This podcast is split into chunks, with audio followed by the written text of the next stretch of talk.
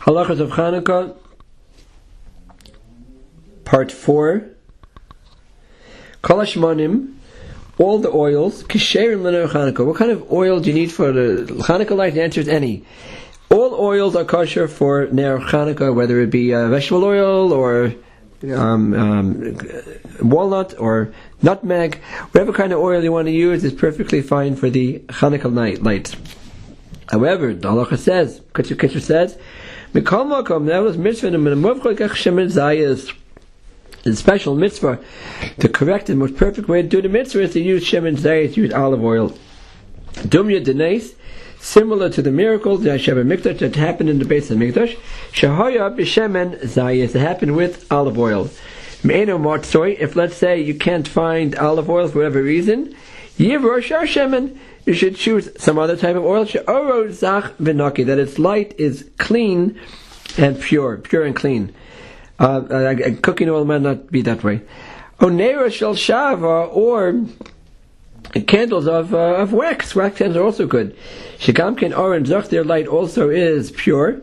Well, you shnaim kluim biyachad. There should not be two wicks uh, braided together. The mother was very thick wick. That's a torch, not a light. Each candle should be by itself. You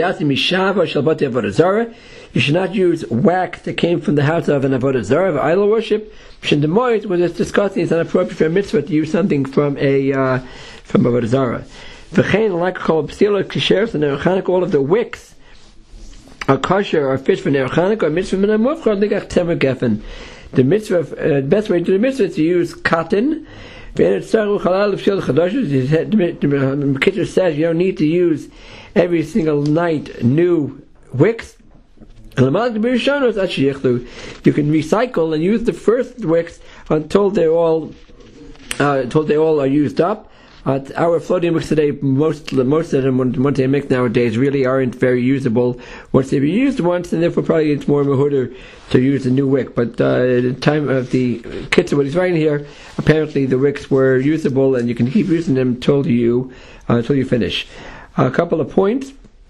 It's, uh, it's very good to use olive oil, and you can use candles instead. The Shiloh, I just read last week in the uh, Torah Talmud weekly sheet that what what about those uh, white um, what do you call them? But you, you, you, you light them and they melt into a type of a type of chemical, not really oil. Is that appropriate for Ner Chanukah? And I think I didn't see. I think it was Rav Wosner Paskin that yes, it's just as appropriate as uh, as uh, as regular oil because it gives a beautiful light and therefore that's uh, that's that is okay. Um, and uh, you should just be careful to, of course, make sure that you have the right oil for your uh, nails.